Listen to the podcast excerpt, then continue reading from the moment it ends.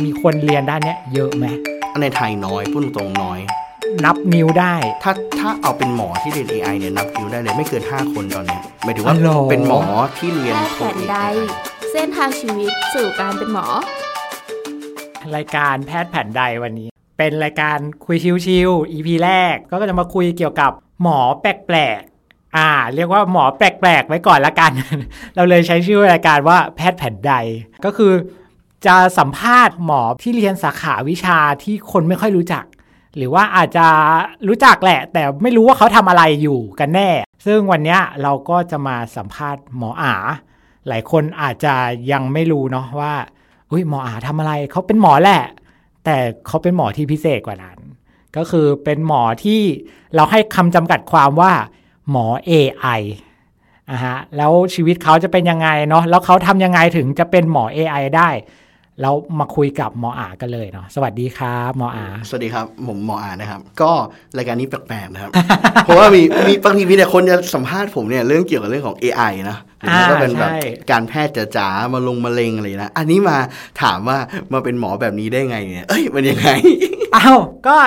ก็มันแปลกอะ่ะ ก็คือเกิดมาเนี่ย ถ้าเกิดไม่ได้ทำงานที่นี่นะก็จะไม่รู้จัก หมอด้านนี้เลย แบบมีด้วยเหรอหมอ AI อะไรเงี้ย ปกติก็แบบหมอกระดูก หมอมะเร็ง หมอปอดอะไรอย่างเงี้ยแค่นั้น แล้วหมอ AI มันคืออะไรอะ่ะ เอาจริง ๆ หมอ AI เนี่ยมันไม่มีหรอกครับอ้าวไม่แต่ว่าอันหมนี้อเถื่อนวะเฮ้ยโอเคหนึ่งคือผมเป็นหมอโอเคอ่าแต่สองคือเรื่อง AI เนี่ยเอาจริงๆหมอ AI ไม่ได้มีสาขานี้ตรงๆ เพราะว่าอืมจริง ๆ แล้วเนี่ยเอ่อชื่อเนี้ยมันมาจากเพื่อนที่แบบอยู่ๆก็เรียกว่าเป็นหมอ AI ครับซึ่งจริงๆผมก็ว่าไอ้มันก็เป็นชื่อแปลกๆนะ อยู่ๆมาบอกโอ้หมอ AI มันคืออะไรวะอย่างเงี้ยมันดูแปลกๆนึงแต่ว่าประเด็นคือถามว่าแล้วเฮ้ยทำไมถึงไม่มีหมอสาขานี้คือพอไปคุยจริง ๆ พอ หลาย ๆ คนเนี่ยเขาคิดว่ามันมีหมอสาขานี้จริง ๆ คือหมอที่เป็นเฉพาะทาง AI แต่ต้องบอกเลยว่ามันไม่มีเพราะมันเป็นสาขาที่ใหม่มากๆครับ แต่ว่าอาจจะเคยได้ยินหมอไอทีอะไรเงี้ยอาจจะ reference นิดนึงอาจารย์นวนันท์นะอาจารย์ก็แกก็เป็นหมอชื่อดังนะแต่ต้องบอกว่าผมไม่ได้ดังแบบอาจารย์เขาเออ แต่ว่าอ่าแล้วก็แต่ของหมอไอทีนั้นมีจริง แต่หมอ AI เนี่ยสาขานี้ยังไม่มา เพราะว่าอย่างที่เรารู้กันครับว่า AI เนี่ยมันเพิ่งจะมาบูมแบบจริง ๆ จังๆเนี่ยไม่กี่ปีเองอ่าใช่ เอาเอาถ้าที่คนทั่วไปเริ่ม aware อะจริง ๆ ปีนี้เอง ก็ก็ใช่ไหมก็ตอใช่นก็จริง Chat GPT เริ่มมาอะไรอย่างเงี้ย ที่เริ่มใช้กันจริง ๆ อะ แบบชาวบ้านหนึ่งใช้อะเออ เข้าใจเข้าใจครับ ก็นั่นแหละครับก็มันมันมันก็แบบเพิ่งมาจริงๆเลยครับอืมดังนั้นก็จะเรียกว่าผมเป็นของแปลกไหมผมว่าก็อาจจะพูดประมาณนั้นได้หน่อยๆแล้วกันอะไรอย่างเงี้ยเออ แล้วหมออ่ายังเป็นหมออยู่ไหมเป็นหมอครับเป็นหมอเป็นหมอมีใบมีเลขกอซอรักษาคนไข้ได้อ๋อแล้วก็รักษาคนไข้อยู่บ้างก็ปกอะไรติเลยอเงี้ยย่างใช่นี้ใช่ใช่ครับ แต่ว่าปัจจุบันอาจจะใช้ชีวิตกับการโคดดิ้งมากกว่าอ่าการรักษาคนไข้อ๋อเหรอแล้วไปแล้วไปเรียนโคดดิ้งได้ยังไงอะเล่าเล่าประวัติหน่อยได้ไหมว่าแบบโอ้ทำไมถึงมาเป็นอย่างนี้เอ่อจริงๆประวัติเนี่ยก็ถ้าย้อนไม่ต้องย้อนกลับไปยาวมากเออไม่ไม่ยาวไม่ต้องยาวมากคุณหสั้นมอสั้นๆแล้วกันอ่าเอาตอนสั้นมากคือเอาตอนมัธยมปลายอะอ่า นิดเดียวเอาเลยแบบจบมาไม่ตักี่ดเลยปีอะไรเงี้ยอ่าโอเคมัธยมปลายก็คือผมจบโรงเรียนมหิดลวิทยาสอนนะครับแล้วก็จริงๆ ตอนนั้นเนี่ยก็แบบว่าก็มีเข้าค่ายทั้งแบบว่าเป็นคอมพิวเตอร์โอลิมปิกแล้วก็เป็นฟิสิกส์โอลิมปิกอย่างงี้ครับแต่ว่าสุดท้ายนะสุดท้ายเนี่ยก็คือว่าคุยอยู่ที่บ้านแล้วว่าเราเป็นหมอดีกว่า ก็เลยมาเข้าศิริราช แต่ด้วยความชอบจริงๆแล้วคือยังชอบการเขียนโปรแกรมเนาะชอบในเรื่องของเอ่อฟิสิกส์อะไรเงี้ยเอ่อฟิสิกส์นิวเคลียร์อะไรเงี้ยเออชอบชอบเหมือนกันโอ้ใช่ใช่ใช่ครับ ซึ่งมันก็เป็นเรื่องที่แบบว่าชอบจริง ๆ นะครับ แล้วก็เสร็จแล้วพอมาเรียนหมอเนี่ยก็รู้สึกว่าเออก็ก็โอเคแหละในการเรียนหมอ แต่พอเรียนหมอจบแล้วอย่างเงี้ยหลายคนอาจจะเคยฟังสตอรี่นี้แล้ว ก็คือว่าผมไปสมุทรปราการเนาะแล้วก็ทำให้เปลี่ยนแปลงมุมมองผมไป ผมคิดว่าอยากจะเปลี่ยนจากเอ้ยเป็นหมอโรคเลือดที่เก่งที่สุดอะไรเงี้ย มาเป็นว่าเฮ้ยจริง ๆ แล้ว หรือเราสร้างเทคโนโลยี แล้วก็มาช่วยทำให้แบบว่า หมอบุคลากรทางการแพทย์แต่ละคนเนี่ยสามารถที่จะช่วยคนไข้ได้มากขึ้นเนาะมีชีวิตที่ดีขึ้น ไม่ต้องแบบอยู่เวร48 42 ชั่วโมงเนี่ยเพราะว่า AI มาช่วยทำให้แบบว่าเขาทำงานลดลงในขณะที่รักษาคนไข้ได้มากขึ้น ก็เลยทำให้เปลี่ยนทิศมาเรียน AI ครับ ก็คือตอนที่เปลี่ยนเนี่ยคือตอนที่เรียนจบหมอ 6 ปีแล้ว ใช่ใช่ครับ ใช่ไหมแล้วก็เริ่มทำงาน ใช่ใช่ครับ อ่า ก็ใช้ทุนที่สมุดประการก่อน ไม่กี่เดือนที่ผ่านมาเองนั่นแหละครับ อ๋อเหรอ เออใช่ก็แบบผมเพิ่งจบมันมาดๆเลย แล้วรู้ได้ไงว่ามันมีการเรียนการหมอทางเนี้ย อ่าเข้าใจไหมว่าแบบ เอ้ยไปรู้จากไหนอะว่ามันมีการสอน AI อะไรอย่างเงี้ย โอเคครับ ก็ประมาณ 5 ปี เอ้ยไม่ใช่อ่าเมื่อไม่กี่เดือนที่แล้วก็คือว่า อ่า ฟิลเรื่องของ AI เออ มันก็มาบูมเนาะแล้วก็เสร็จแล้วตอนนั้นเนี่ยก็เราก็เป็นแบบว่าก็คือได้ได้ทุนอาจารย์ที่ศรีราชมา ตอนนั้นก็คือก็ดูเฮ้ยเราจะเรียนสาขาอะไรดีนะเพราะว่าก็ศรีราชก็สนับสนุนให้ไปต่อที่เมืองนอกเนาะเราก็เลยเฮ้ยตอนนั้นจริงๆแล้วที่บูมที่สุด แล้วก็ตรงกับสิ่งที่ใจเราอยากเรียนจริงๆ ก็คือเรื่องของ medical AI หรือว่าปัญญาประดิษฐ์ทางการแพทย์นี่แหละ ที่ที่จะมาช่วยในการดูแลคนไข้อ๋อในทุนเขามีเขียนเลยเหรอสาขานี้อะไรอย่างอ้เงี้อยนคือในทุนก็คือว่าเรไปหาเองให้ไปเรียนอะไรก็ได้ที่น่าจะเกิดประโยชน์กับเอ่อประชาชนชาวไทยอะไรเงี้ยแล้วเราก็ไปหามาได้เองเนี้ยเหรอ ใช่ใช่ครับ เพราะว่าก็คือสาขานี้นะตอนนั้นก็เริ่มบูมมาแล้วหมายถึงว่าเป็นนักคอมพิวเตอร์เนี่ยเริ่มย้ายมาทำเรื่องการแพทย์มากขึ้น แล้วคนที่เรียนด้วยกันอะ เป็นหมอหรือว่าเป็น อะไรอะ ในคลาสปริญญาเอกที่ที่แบบว่าพอพอดีผมอยู่เอ่อ AI London Center แล้วก็เอ่อเป็น King College London เนี่ยในรุ่นเดียวกันเนี่ยเรียนเอกอยู่ประมาณหมายถึงว่าในในแลบเดียวกันนะครับในภาควิชาเดียวกันเนี่ยเรียนเอกอยู่ประมาณ 30 คนเนี่ยเป็นหมอคนเดียวที่เหลือเป็นวิศวะหมดเลยเอ้าวิศวะนักฟิสิกส์หรือว่าเอ่อเอ่อนักคอมพิวเตอร์อะไรเงี้ยวิชาคอมพิวเตอร์อย่างเงี้ยหมดเลยมีหมอคนเดียว มันก็เลยยังไม่ค่อยมีคนรู้จักไงอ๋อก็ใช่ก็เพราะใช่ว่า ถ้าไม่ได้เป็นหมอก็จะเรียกหมอ AI ได้ไม่ได้ คนอื่นก็จะเรียกเป็นแบบวิศวกร AI อะไรอย่างนี้แทนถูกไหมแล้วหมอไปเจออันนี้ได้ยังไงอะคือจริงๆแล้วไปเจอเพราะว่าตอนนั้นมันมีคำมีคำถามอยู่คำถามหนึ่งคือ เรารู้ว่าในประเทศไทยครับอ่าค่อนข้างที่ขาดแคลนหมอรังสีนะครับโดยเฉพาะว่าหมอรังสีที่ต้องมาดู CT MRI นะครับอืมก็อ่าอันหนึงที่เป็นเรื่องที่ผมตกใจเหมือนกันก็คือว่าอ่าหลังจากที่พอดีว่าน้า เป็นมะเร็งเต้านมนะฮะแล้วก็เป็นอาที่พูดตรงๆคือเป็นระยะสุดท้ายแหละนะครับแต่ว่าตอนตอนนี้ก็ยังอยู่นะแล้วทีโอ้จากจากที่เราบอกก่อนหน้าเนี้ยก็คือที่ว่าเฮ้ยวิวัฒวิวัฒนาการการรักษามันดีขึ้นก็ดีขึ้นจริง ๆ แล้วก็น้าผมก็ยังอยู่นะครับอ่าแต่คีย์ที่ตกใจคือว่า CT เสร็จแล้วอะแต่ว่าภาพมันมาแล้วนะแต่ต้องรอผลประมาณ 1-2 สัปดาห์ ซึ่งมันนานจริงๆซึ่ง1-2สัปดาห์สำหรับบางคนเนี่ยโอ้โหมันเปลี่ยนแบบ ชีวิตจากดีกลายเป็นแย่ได้เลยนะอะไรอาจจะซุดไปแล้วอะไรอย่างนี้ใช่ใช่ไหมครับ มันมีอะไรไหมอะที่สามารถที่จะช่วยหมอรังสีให้แบบอ่านผลได้ทันที ก็คือตรวจวันนั้นรู้ผลวันนั้นเลยได้ไหม เพื่อจะได้วางแผนต่อไปได้ ใช่ก็เลยเป็นที่มาว่าอ่าว่าเราก็เลยไปหาคำตอบ ก็แน่นอนครับถ้าเกิดพูดคุยกันตรงๆคือถามว่าท่าไหนที่คนใช้ในการแก้ไขมาก่อน ก็ผลิตหมอรังสีเพิ่มสิอะไรเงี้ยมันยังไงมันก็ไม่พอผลิตหมอรังสีปีหนึ่งได้ไม่กี่สิบคนอะไรเงี้ยครับแต่เราคิดว่าเฮ้ยแต่จริงอะถ้ามันมีแบบว่าอะไรที่เก่งเหมือนหมอรังสีแล้วก็สามารถที่จะมาแบบว่าช่วยดูได้เลยอะไรเงี้ย เออ อันสิ่งนั้นน่าจะดีมาก ซึ่งซึ่งก็เลยทำให้ย้อนกลับไปในอดีตเมื่อไม่นานมานี้นะครับ ก็คือสมัยที่แบบว่าแข่งขันคอมพิวเตอร์โอลิมปิกเนี่ย AI อะน่าจะเป็นคำตอบ เราก็เลยพยายามที่จะไปหาเอ้ยมันมีที่ไหนในโลกบ้างอย่างเงี้ยที่แบบว่าทำเกี่ยวเรื่องของ AI เกี่ยวกับการแพทย์ ก็เลยได้เป็นเนี่ยก็คือที่ King College London แล้วก็เราก็ต้องเลือกเอาแบบโอเคที่ที่น่าจะเป็นแบบ top ที่สุดแล้วอะไรเงี้ยก็เลยเลือกแลบนี้ที่แบบว่าเก่งเรื่องของ MRI กับ CT ที่ดูเรื่องของภาพมะเร็งนะครับแล้วก็ทำเรื่องของ AI ทางการแพทย์อืมก็เลยเลือกเลือกเรียนที่นี่ครับฟังดูแล้วแบบโอ้ยหมอไปแข่งโอลิมปิกอะไรอย่างเงี้ยถ้าเกิดคนเขาไม่ได้เก่งแบบหมออะ แล้วเขาอยากเรียนบ้างได้ไหม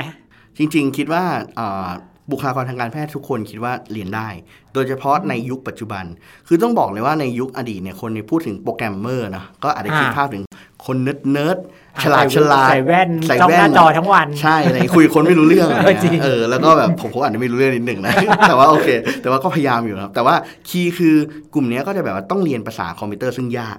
ก็พูดตรงๆ คือมันก็ยากกว่าภาษาแบบการเรียนภาษาที่ 3 เลยด้วยซ้ำอะไรเงี้ยปกติแล้วนะแต่ด้วยปัจจุบันเนี่ยจริงๆแล้วเอ่อการมาของ generative AI เนาะเช่น Chat GPT เนี่ยทำให้การเขียนโปรแกรมอะภาษาปัจจุบันที่คนนิยมกันมากที่สุดคือภาษาอังกฤษ คือเราสามารถพิมพ์ภาษาอังกฤษไป แล้วก็ AI สามารถแปลงเป็นภาษาเขียนโปรแกรมได้ดังนั้นการเริ่มเรียนการเอ่อเรื่องของ AI ในยุคเนี้ยมันง่ายกว่าในอดีตมากเพ ราะว่าโอเคเราอาจจะเขียนโปรแกรมงูงูปลาปลาเนาะแต่ว่าเราสามารถที่จะเขียนภาษาอังกฤษเพื่อที่จะให้คอมพิวเตอร์เขียนโปรแกรมมาให้ทำให้เราสามารถที่จะโอเคทำงานได้เร็วขึ้นเนาะเรียนรู้เร็วขึ้น แล้วก็สามารถดูตัวอย่างที่คอมพิวเตอร์ให้มาเนี่ยแล้วก็สามารถที่จะอ่าเรียนรู้ได้แบบเร็ว ก็คือ step ในการเรียนในการไปสู่ AI ครับต้องรู้ภาษาคอมพิวเตอร์ก่อนแล้วพอรู้ภาษาคอมพิวเตอร์เสร็จแล้วก็ไปเรียนหลักการ AI แล้วพอเรียนหลักการ AI เนี่ยแล้วเสร็จแล้วก็คือไปไปปฏิบัติจริง ดังนั้นในขั้นตอนที่ใหญ่โดยส่วนตัวรู้สึกว่าใหญ่เกือบสุดเนี่ยคือ การเรียนรู้ภาษาการเขียนโปรแกรมเนี่ยปัจจุบันมันโอ้โหมันแทบจะเป็นภาษาอังกฤษแล้วอะดังนั้นที่เหลือแค่เป็นเรื่องของ AI เนาะแล้วก็ในเรื่องของการปฏิบัติจริงเนี่ยมันทำให้ย่นระยะเวลาในการที่ถ้าคนหนึงอยากทำ AI เนี่ยมันย่นลงเยอะเลย เลยทำให้ว่าเฮ้ยถ้าบุคลากรทางการแพทย์คนไหนเนาะหรือหรือคนท่านที่ฟังที่แบบเอ้ยอาจจะทำงานสาขาอื่นเนี้ยอ่าใจเย็นก่อน ปัจจุบันการเรียน AI เนี่ยมันผมคิดว่าเรียนได้ทุกคนขอแค่มีความตั้งใจ อืม แล้วเขาต้องมีพื้นฐานอะไรก่อนไปเรียนไหมสมมติสมมติมีคนได้ทุนเหมือนหมออาเลยเออแล้วเขาบอกเขาอยากเรียน AI แต่ว่าณวันเนี้ยเขาคือแบบหมออายุรกรรมอะนั่งตรวจคนไข้อะไรอย่างเงี้ยเออเขาต้องมีพื้นฐานอะไรก่อนไหมหรือว่าไม่จำเป็นเลยไปถึงปุ๊บได้เลยอาเขาสอนให้ใช่ครับคือเราอาจจะแยกจากสองส่วนนะก็คือว่า ถ้าเราต้องการเรียนมาเพื่อทำ AI เลยอย่างเงี้ย อันนี้ก็ต้องยอมรับว่าเราต้องย้ายจากหมอมาเป็นวิศวะ ใช่คือคือดังนั้นเนี่ยมันก็แบบอันนี้ก็เป็นอะไรที่ที่แบบเอ่อค่อนข้างเหนื่อยเหมือนกัน เพราะว่าจริง ๆ แล้วตอนนี้ก็คือเอ่อเรียนปริญญาเอกอยู่ แต่ก่อนเรียนเอกเนี่ยก็คือว่าต้องเรียนโทก่อนอ่าซึ่งตอนเรียนโทอย่างเงี้ยเราก็ไปเรียนวิวิชาที่เป็นแบบวิศวะชีวการแพทย์เลย ดังนั้นคือการเรียนวิชาเนี้ยโอ้โห มันก็แบบอ่าเช่นเรื่องของเลขเนี้ยปัจจุบันก็คือ2คูณหนึ่งยังต้องกดเครื่องคิดเลขอาจอาจจะเห็นมีมในเน็ตนะบอกว่าหมอเด็กเนี่ยหรือว่าอะหมอทั่วไปอย่างเงี้ย กดเครื่องคิดเอ่อเลขธรรมดายังกดเลย แต่พอมาเจอเอ่อเรื่องของปริญญาโทวิศวะเนี่ยโอ้โห integrate เอ่อหรือว่าแบบว่า math ที่แบบยากมากๆอย่างเงี้ยหรือฟิสิกส์อะไรอย่างเงี้ยครับเพราะพอดีผมทำเรื่อง MRI ก็ต้องย้อนกลับไปในอดีตเลยคือ ก็ต้องไปเรียนแบบว่าอ๋อสุดบางส่วนก็เป็นเรื่องของควอนตัมนะเรื่องเรื่องของแบบเกี่ยวกับเอ่อไฟเอ่อแม่เหล็กไฟฟ้าอะไรเงี้ยซึ่งแบบโอ้โหมันก็แบบค่อนข้างที่จะเหนื่อยจริง ๆ อะไรเงี้ย อืมครับ อันนี้คือหมายถึงว่าถ้าอยากเป็นแบบอยากเป็นคนทำเลยนะ อะไรเงี้ยครับอ้าวแล้วแล้วหมออาเป็นคนทำหรือว่าไม่ได้คนทำอ๋อเป็นเป็นคนทำก็คือว่าก็คือเรียนเนี้ยคือเรียนมาเพื่อสร้าง AI ของตัวเองไงแต่มันอ่าฮะจะมีอีกแบบหนึ่งก็คือเขาเรียกว่าเป็นเหมือนกับว่า เป็นคนที่ทำได้บางส่วนแหละ แต่ว่าจริงๆแล้วงานหลักที่ทำเนี่ยอาจจะเรียกว่าเป็นเขาเรียกว่าเป็นคอนเน c เตอร์ซึ่งจยัริงงไงๆอะอ่าคอนเน c เตอร์หมายถึงว่าเช่น จริง ๆแล้วนะครับ เราไม่จำเป็นต้องเก่งทุกอย่าง คือ AI มันก็เป็นศาสตร์หนึ่งเนาะหมอก็เป็นศาสตร์หนึ่ง ถ้าเกิดว่าเราจะเป็นแบบจากหมอข้ามไปวิศวะเลยเนี่ย อันนี้พูดตรงๆว่าค่อนข้างเหนื่อย แต่มันต้องมีพยายามเยอะหน่อยอะไรอย่างใช่เงี้ยครับต้องแต่ไปมันเรียจะนมีโทเรียนเอกใช่อย่างเมื่อกี้อ่าถูกต้องเลยครับ แต่มันจะมีท่าที่น่าจะดีกว่า แล้วก็จริงๆสนับสนุนให้ท่านที่สนใจเนี่ย และยังไม่แน่ใจเนี่ยมาทางนี้ก่อนคือแทนที่เราจะแบบว่าเดินไปข้ามอีกฟากหนึ่งเลย ซึ่งเหนื่อยมากอะเรามาอยู่ตรงเกาะกลางก่อนไหมอะ คือรู้หมออยู่แล้วเนาะก็คือทำความเข้าใจเรื่องเกี่ยวกับเรื่องของการเขียนโปรแกรมเรื่องของ AI มากขึ้น หรือคุณรู้วิศวะอยู่แล้วอย่างเงี้ยแต่คุณอยากทำ AI การแพทย์อะคุณเดินมาตรงกลางเนี่ยคือเรียนเรื่องของหมออะไรมากขึ้นแต่อาจจะยังไม่รู้เท่าหมออะไรเงี้ยแล้วสุดท้ายเนี่ยครับคือคุณที่รู้สองภาษาเนี่ยแมทกับ ผู้เชี่ยวชาญด้าน AI แมทกับผู้เชี่ยวชาญด้านการแพทย์เนี่ยให้มาเจอกัน แล้วก็เป็นล่ามแปลภาษาทำให้เขา connect ทำด้วยกันอย่างเงี้ยสุดท้าย AI เนี่ยจะออกมาจากแนวเนี้ยเร็วมากกว่าการที่ส่งคนแบบผมเนี่ยคือไปเรียนเนี่ยก็คือต้องรออีกหลายปีกว่าผมทำ AI ได้ แบบว่าเจ๋งจริง ๆ เท่ากับวิศวะอะไรเงี้ยครับครับแล้วถ้าเกิดมีคนสนใจอยากทำเป็นแนวแบบแนวคอนเน c เตอร์ใช่ไหมอืมแบบเป็นคนอยู่ตรงกลางเนี้ย เขาต้องไปเรียนที่ไหนมันมีหลักสูตรหรือว่าเรียนเอง หรือว่ายังไงอะ ได้ครับ ก็ถ้างั้นจริงๆแล้วอ่าจริงๆ จะมี content ที่ผมเขียนไว้ใน Facebook ผมเนาะอ่าอ่าแล้วก็ sponsor by คาเลว่าโอเคได้แล้วนะครับ ก็อันนี้เดี๋ยวเดี๋ยวผมอาจจะฝากลิงก์ไว้นะครับในในตัวพอดแคสต์เนาะแล้วก็แต่ว่าโอเค แต่ key ผมอาจจะ brief ให้ฟังว่าเฮ้ยมันเป็นยังไงหนึ่งคือจริงๆแล้วแนะนำว่าอ่าหลายท่านอาจจะรู้สึกเอ้ยขอโทษครับหลายท่านอาจจะรู้จัก เอ่อเว็บไซต์ที่เรียกว่า Coursera เนาะซึ่งไอ้อ่า Coursera เนี่ยมันเป็นเว็บที่แบบโอ้มีมหาลัยระดับโลกเนี่ยมาแบบว่ารวมแล้วอาจารย์ก็มาสอนอยู่ในนั้น มันมีคอร์สที่ชื่อ AI for everyone ของศาสตราจารย์ Andrew Ng จากสแตนฟอาจารย์เนี่ยสอนดีมาก ๆ คือเอาเป็นว่าเราไม่รู้เรื่อง AI เลยนะ ไม่เคยเขียนโปรแกรมเลย แต่เรียนคอร์สของอาจารย์ Andrew Ng เนี่ยโดยส่วนตัวคิดว่าพอเรียนจบเนี่ยโอ้โหแบบเหมือนกับเห็นเลย มันใช่แล้วก็แบบว่าเออมันเป็นแบบว่าทางที่เราน่าจะทำได้อะไรเลยครับแล้วก็ทำให้เห็นภาพ อืมดีจริง แล้วก็เข้าใจง่ายก็คือเป็นการเรียนออนไลน์ ใช่ใช่ไหมไม่จำเป็นต้องแบบโอ้ยบินไปอังกฤษอังกฤษอะไรขนาดนั้น แล้วมันมี certificate หรือว่าอะไรที่แบบเอามาใช้ในการทำงานได้จริงๆไหมมีครับจริง AI for everyone เนี่ย ถ้าเกิดว่าเราจะเอาความรู้อย่างเดียวไม่เอา certificate เนี่ยฟรี แต่ถ้าเกิดว่าเราต้องการ certificate เนี่ยก็ต้องจ่ายเงินใช่ครับ แต่ว่าจ่ายเงินเนี่ยมันก็มี trick อ่า แต่ไอ้ trick ตรงเนี้ยไม่รู้พูดออกพอดแคสต์อาจจะไม่ดีอ่าไป search Google ได้อ่าว่าไปหาเอา ไปเรียนหาเอา Coursera ยังไง โดยไม่ต้องจ่ายเงินอ๋อเออโอเคเราก็สามารถที่จะเรียนได้ฟรีครับ งั้นเรากลับมาที่ฝั่งของหมออาละกัน คือคนที่ย้ายสายไปแบบเกือบจะเต็มตัวเลย ถูกไหมเออ อันเนี้ยพอมีพูดถึง career path ได้ไหมคุณหมอ เออไปสมมุติได้ทุนมาแล้วไปเรียนมาแล้ว แล้วกลับมาในอนาคตมันมันจะเป็นอะไรอะ่ะ มาทำอะไรกันอยู่ในในสถานที่ในบริษัท หรือว่าในโรงพยาบาลอะไรไหมอะไรอย่างเงี้ยได้ครับเอ่อประเด็นสำคัญคือว่าผมรับทุนศรีราชไปครับ ผมก็ต้องกลับมาอยู่ศรีราชมาใช้ทุนนั่นเอง โอเคครับ แต่ว่าในฐานะหมอคนหนึ่งอ๋อในฐานะอาจารย์ใช่ครับอ๋อใช่ก็คือว่าทำวิจัยด้วยแล้วก็สอนน้องๆด้วยครับหรือว่าสอนคนที่สนใจด้าน AI การแพทย์ อันนี้คือสิ่งที่ผมจะกลับมาทำก็สอนหมอรุ่นต่อไปอย่างเงี้ยใช่ทั้งที่หมยู่อศรีแล้วก็ราชที่เป็นวิศวะนะครับเนื่องจากว่าเราตอนนี้ก็พูดตรงๆ ก็คือเดี๋ยวพอจบเนี่ยก็เหมือนจบสองสาขาแหละ คือจบหมอมาแล้ว แล้วก็จะมาจบเรื่องของวิศวะชีวการแพทย์ แล้วก็เรื่องของวิศวะ AI ดังนั้นคือเราก็สามารถที่จะสอนวิศวะก็ได้สอนหมอก็ได้ คือที่ศิริราชเขาจะให้ไปสอนหรือว่าอ๋อใช่ครับใช่ครับอ๋อเหรอเขาจะจัด คอร์สสอนอะไรของเขาเลยอย่างเงี้ยเหรอ๋ออก็คือผมต้องเปิดเองเนี่ยครับ ก็ติดตามชมได้ อ่าสำหรับใครที่อ่ากำลังสนใจอะไรอย่างเงี้ยเนาะอะรอหมออาจบ แล้วก็กลับมาสอนอะอีกนานไหมสองปีกว่าอ๋อสองปีกว่า ก็ไม่แต่ว่าก็จริงๆปกติก็มีการสอนอะไรเรื่อยๆอยู่แล้ว ก็ติดตามได้ที่แบบอ่าอาจจะเนี่ยพันธมิตรก็คือแคริว่านะติดตามที่อ่าแคริว่าได้มาติดตามพวกเราได้ใช่หรือว่า Facebook ผมอะไรเงี้ยก็ก็สามารถไปดูได้ในแพทย์ปิยฤทธิ์ภาษาอังกฤษอะใช่ ลองไปใช่สะกดกันดูโอ้ยใช่ครับเดี๋ยวเจอเดี๋ยวเจอเจอภาษาไทยก็เจอเหมือนกัน โอเคเดี๋ยวจริง ๆ เดี๋ยวใส่ใส่ลิงก์ใส่ลิงก์ไว้ให้ใน description เนาะของ podcast ไปตามกันได้ อยากให้ฝากสำหรับน้องๆเลยแบบมัธยมเลยตอนเนี้ยกำลังเลือกทางชีวิต ตอนนี้ดูแล้วมันมีทางแบบทาง AI กับทางไปหมอ แล้วก็ไปหมอก่อนแล้วก็ข้ามไป AI กับไปหมอแล้วก็เป็นคอนเน c เตอร์อะไรอย่างเงี้ยโอ้เยอะไปหมดเลย ถ้าเกิดเขาสนใจด้านอะไรประมาณเนี้ย เออหมออ่านแนะนำยังไงดีแต่เขาอาจจะแนะนำนักเรียนด้วยเนาะแล้วก็จริงๆคิดว่าอยากจะแนะนำบุคลากรทางการแพทย์อืมหรือว่าวิศวะที่อยากย้ายสายอืมขอเริ่มจากนักเรียนก่อนคือว่าต้องบอกน้องๆว่าอ่าซึ่งอ่าจริง ๆ ก็อยากให้น้องไปบอกผู้ปกครองเหมือนกันหรือให้ผู้ปกครองลองฟังของเคลิว่าดูนะครับอะไรอย่างเงี้ยครับว่าสิ่งที่อยากจะบอกคือโลกการแพทย์มันเปลี่ยนไปแล้วนะครับอืมแล้วก็คีย์อย่างหนึ่งที่ทางอ่าทุกคนเนี่ยเข้าใจคือว่าหมอมีรายได้ที่มั่นคงเนาะ แล้วก็หมายถึงว่าอ่าคืออาชีพหมอเนี่ยเป็นอาชีพที่ไม่ตกงานแน่ๆอย่างเงี้ยอันนี้อาจจะต้องเช็คดูดีๆนะครับปัจจุบันหมอ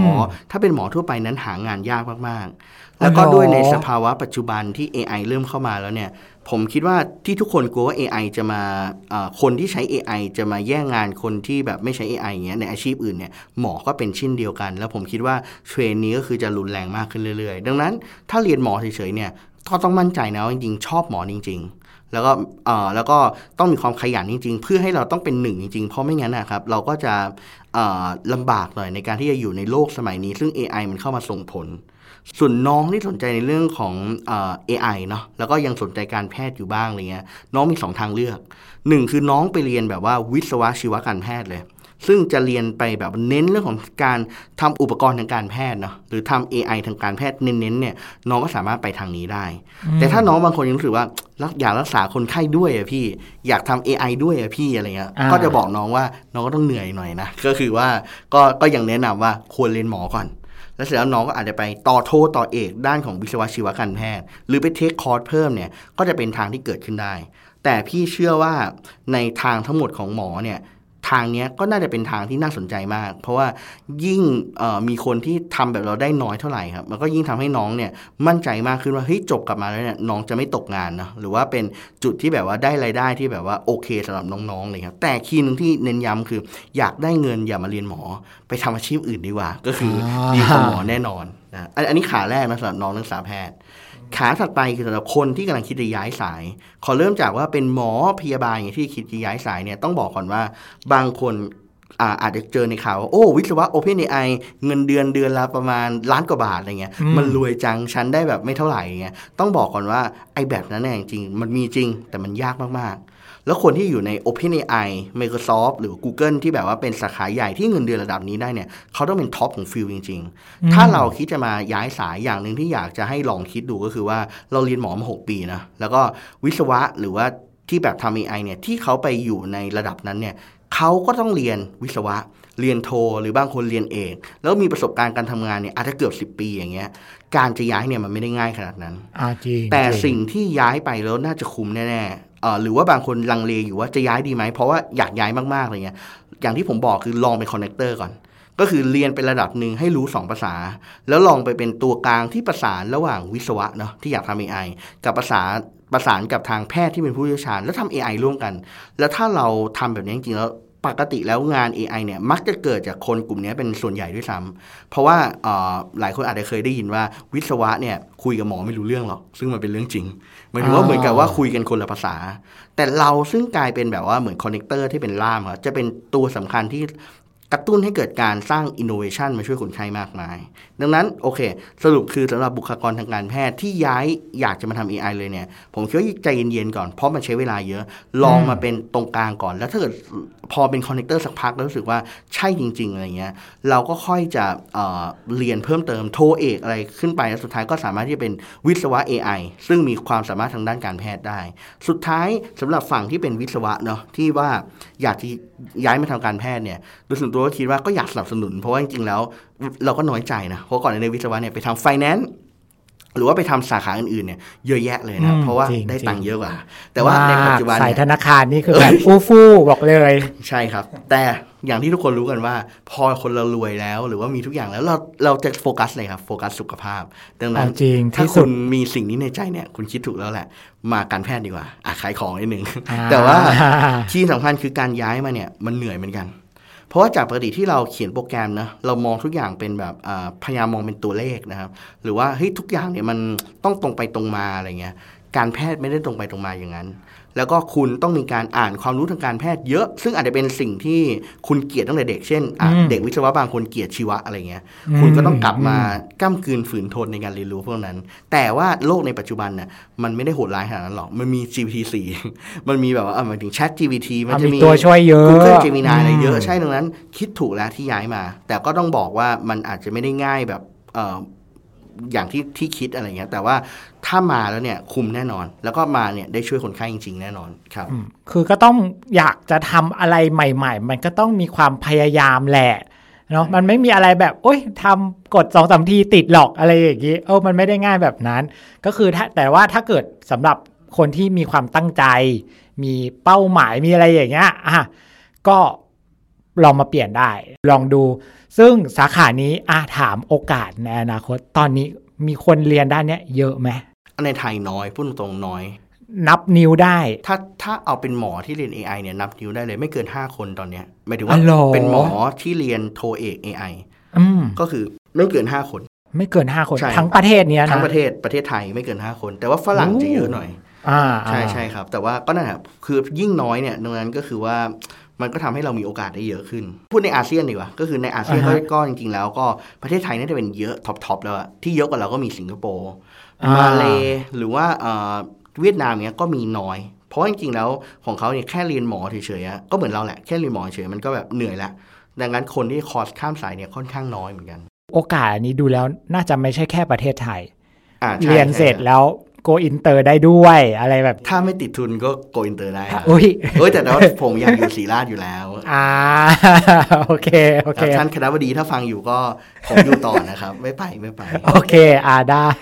สำหรับวันนี้เนาะน่าจะได้รู้เรื่องสาขาการแพทย์ที่แบบ แปลกๆ ที่ไม่ค่อยมีใครรู้จักกันไปพอสมควรแล้วก็อย่าลืมกดไลค์ กดติดตามคาริว่าพอดแคสต์ได้ทั้งใน Facebook YouTube LinkedIn Spotify แล้วก็ Apple Podcast กันนะครับ ขอให้ทุกคนมีสุขภาพที่ดี สวัสดีครับ ขอบคุณครับ